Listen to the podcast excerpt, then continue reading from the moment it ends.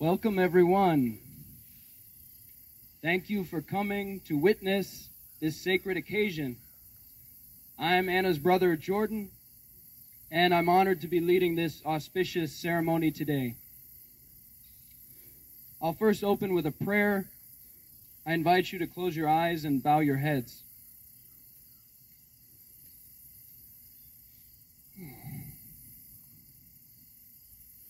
Thank you, life. Thank you so much. Whatever you call it, whether you call it nature, universe, life, God, goddess, love, Tao, source, Brahman, many names that all point to the same thing the one force that animates all things. We thank that force now. We thank life for allowing this moment to occur. Thank you for allowing Anna and Alana and all of these beautiful people, beautiful family and friends to come together for this co creation, this celebration, this ceremony. May this day serve the highest good, the highest joy, the highest love, and the highest music for Anna, for Alana, for everyone here, and for all beings on earth and beyond. Amen. Amen. Feel welcome to reopen your eyes.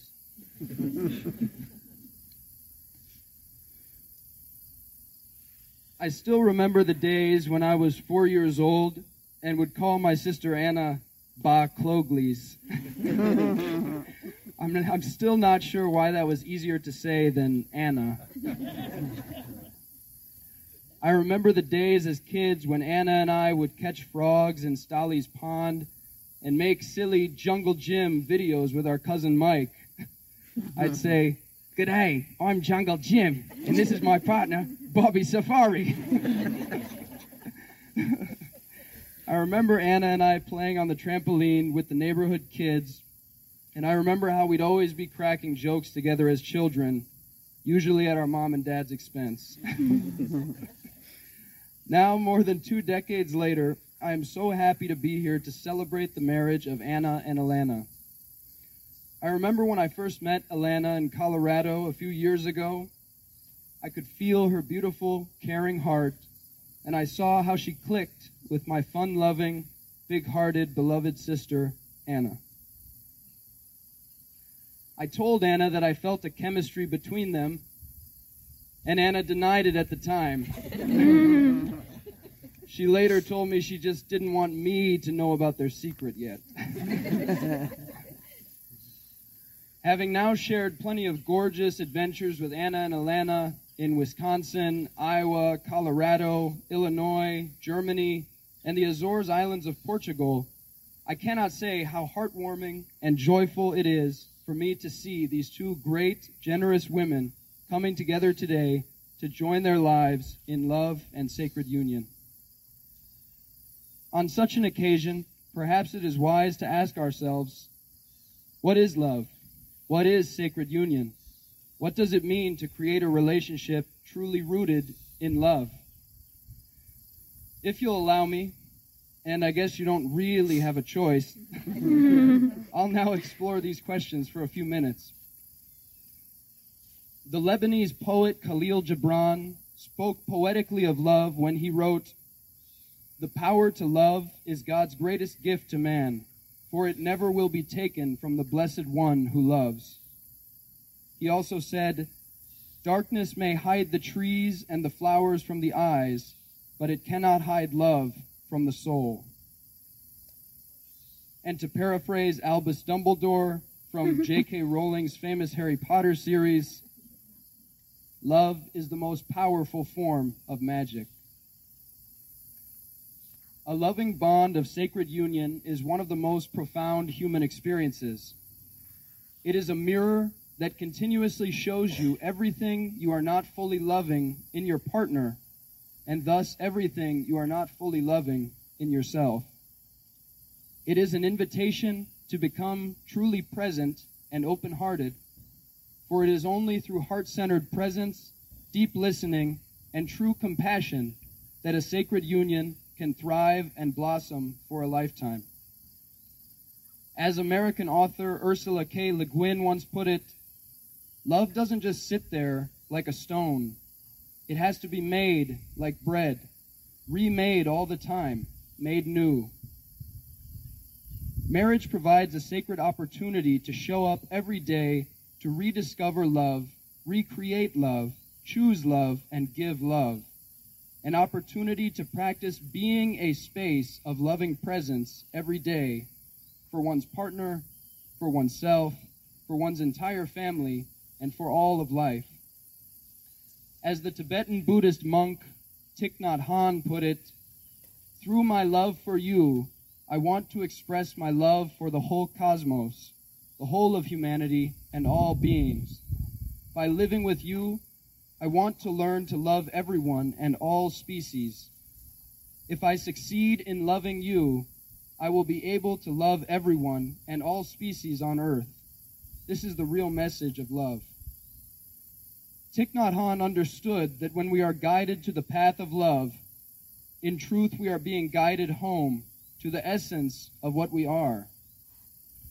The Persian mystic poet Rumi understood this as well when he said, Love is our core, our nature, our essence, our origin, and our destiny.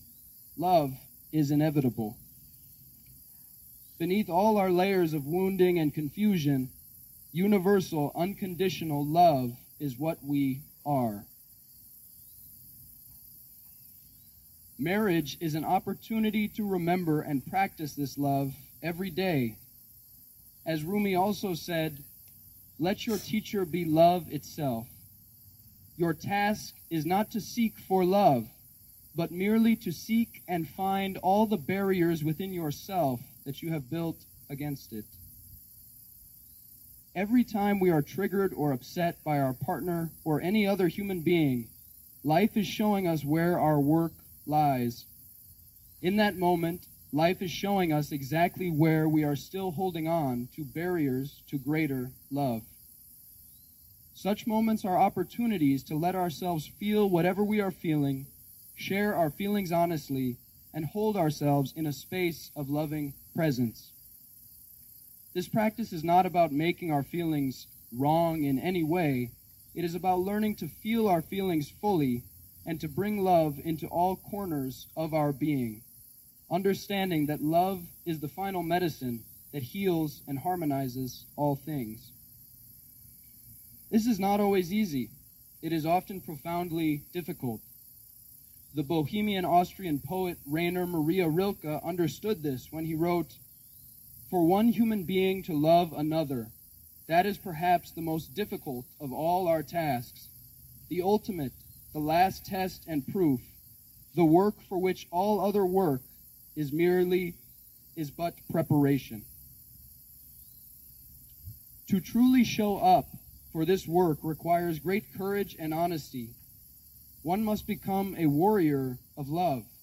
For in truth, what is asked of us is nothing less than to repeatedly strip ourselves naked and step into the fires of loving awareness. This fire does not burn what we truly are, it simply burns away everything that is not love. It burns away all the judgments, identities, belief systems, defense mechanisms, and other barriers to love that we have erected within ourselves. We are invited to let go of everything that is not loving presence.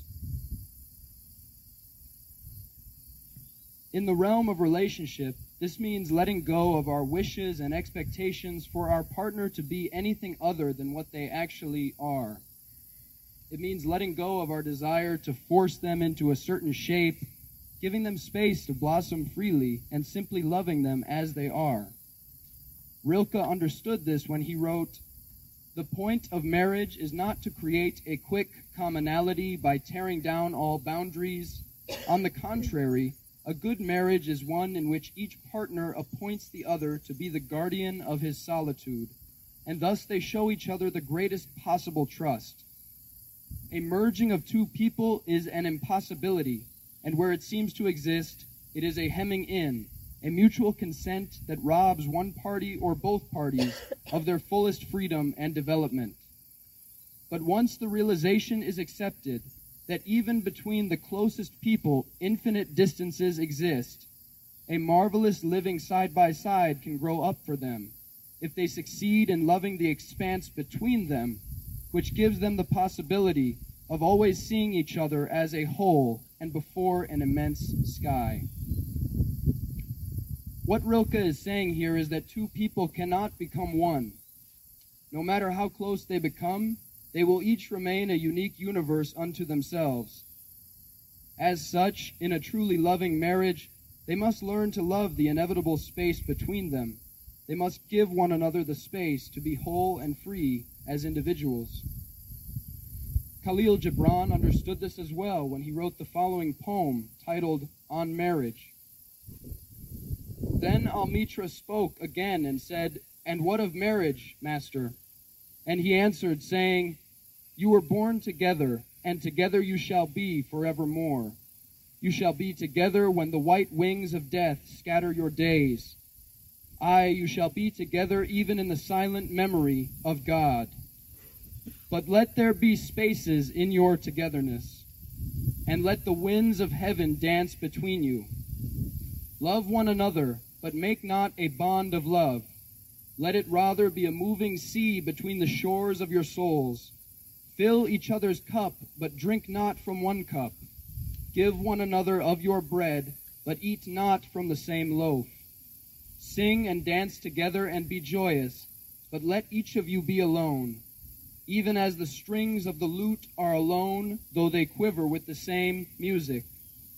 Give your hearts, but not into each other's keeping. For only the hand of life can contain your hearts. And stand together, yet not too near together, for the pillars of the temple stand apart, and the oak tree and the cypress grow not in each other's shadow. Gibran clearly understood the wisdom of space in relationship and marriage. And furthermore, he understood the purpose of love. I'll now read you a final poem of his called On Love, which I feel beautifully summarizes and complements our contemplations up to this point. For this poem, I invite you to close your eyes as you listen to really drink in these words. Then said Almitra, Speak to us of love. And he raised his head and looked upon the people, and there fell a stillness upon them. And with a great voice he said, when love beckons to you, follow him. Though his ways are hard and steep, and when his wings enfold you, yield to him. Though the sword hidden among his pinions may wound you, and when he speaks to you, believe in him. Though his voice may shatter your dreams as the north wind lays waste the garden. For even as love crowns you, so shall he crucify you. Even as he is for your growth, so is he for your pruning. Even as he ascends to your height and caresses your tenderest branches that quiver in the sun, so shall he descend to your roots and shake them in their clinging to the earth.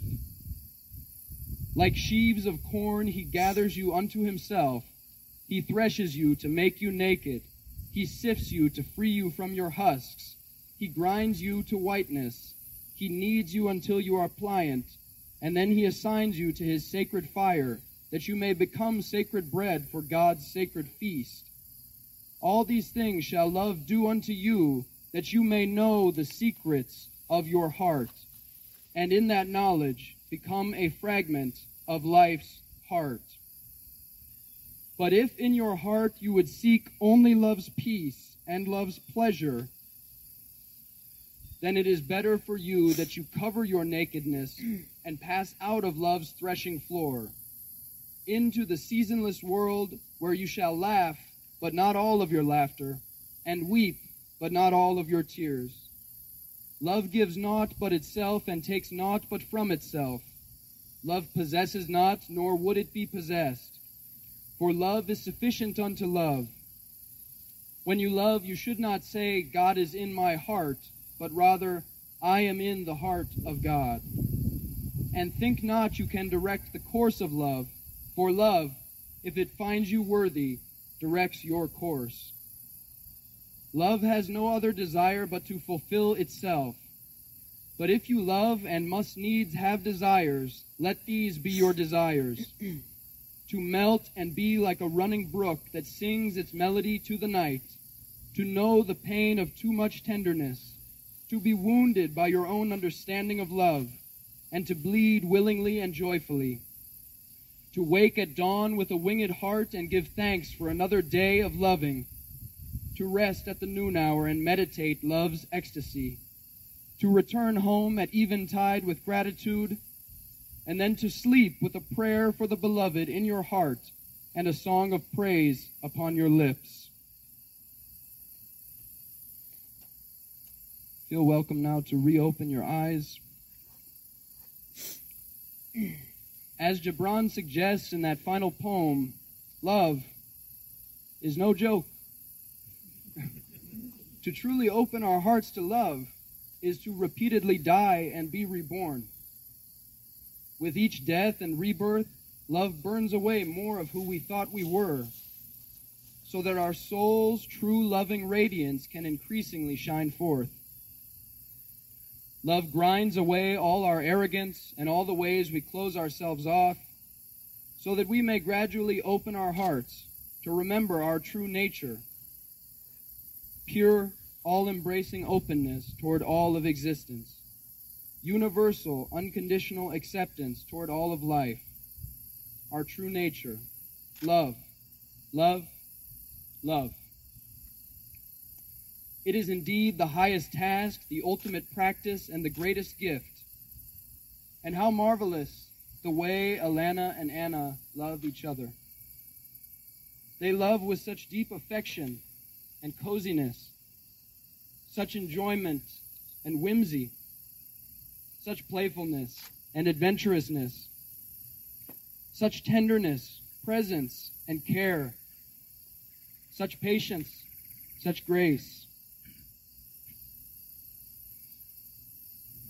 such loyalty and dedication in truly showing up for, for each other, such great love for their families and friends, and for their cats and dogs, and for all animals.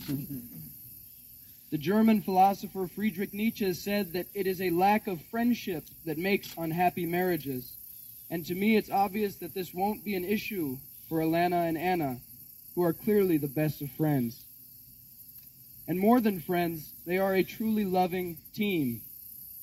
In the face of unexpected travel debacles, animals getting sick and needing surgery, and other trials of life, I have witnessed Alana and Anna maintain a spirit of poise, determination, and above all, a team spirit that says, we're here for each other no matter what. We are in this together, and together we will find our way through. I imagine I can speak for all of us here when I say that their love is an inspiration. To see the way they are together gives me great confidence that their love will only continue to deepen and blossom through life's inevitable peaks and valleys in the many years and decades to come. As Anna and Alana step into marriage, we ask that all of you, family and friends, continue to show your support, just as you have done by being here today. The gifts of marriage are among the most precious jewels in the human experience, yet it is not always an easy path. The support of a loving community can make all the difference. We know that Anna and Alana have it within them to reap all the fruits and fulfillments that marriage will bring them. Do you, family and friends, agree to support them on this epic journey? Yes. We do. Beautiful. As Anna and Alana exchange their vows today, they do so from a place of true love, care, and commitment. They approach this moment with the greatest of sincerity, viewing it as an opportunity to demonstrate their faith in their love and in their future for all of us to witness. Let us begin. Do you, Anna, take this woman, Alana, into your heart to be your wife, to have and to hold, to comfort and to honor and to laugh with and to love, in sickness and in health, in good times and woe, for richer or for poorer, through all of life's peaks and valleys, for as long as you both shall live. I do. And do you, Alana, take this woman Anna into your heart, to be your wife, to have and to hold, to love and to comfort and to honor, in sickness and in health, in good times and woe, for richer or for poorer, through all of life's peaks and valleys, for as long as you both shall live. I do. Beautiful. Anna and Alana have chosen to write personalized vows for one another as well. At this time, I invite each of them to present their vows to the other and then to place the wedding rings upon each other's hands. The ring is symbolic of lasting devotion and commitment. As you place the ring on your partner's finger, I invite you to feel in your heart the great love and trust in one another that has brought you to this point today. Please proceed now with your vows. Well, then, everyone, by the power vested in me, by the one force that animates all things, I now pronounce the two of you bonded in love in the sacred union of marriage. I am so truly happy, everyone, to present to you Anna and Alana Bendler Bates. You may now kiss the brides. Bring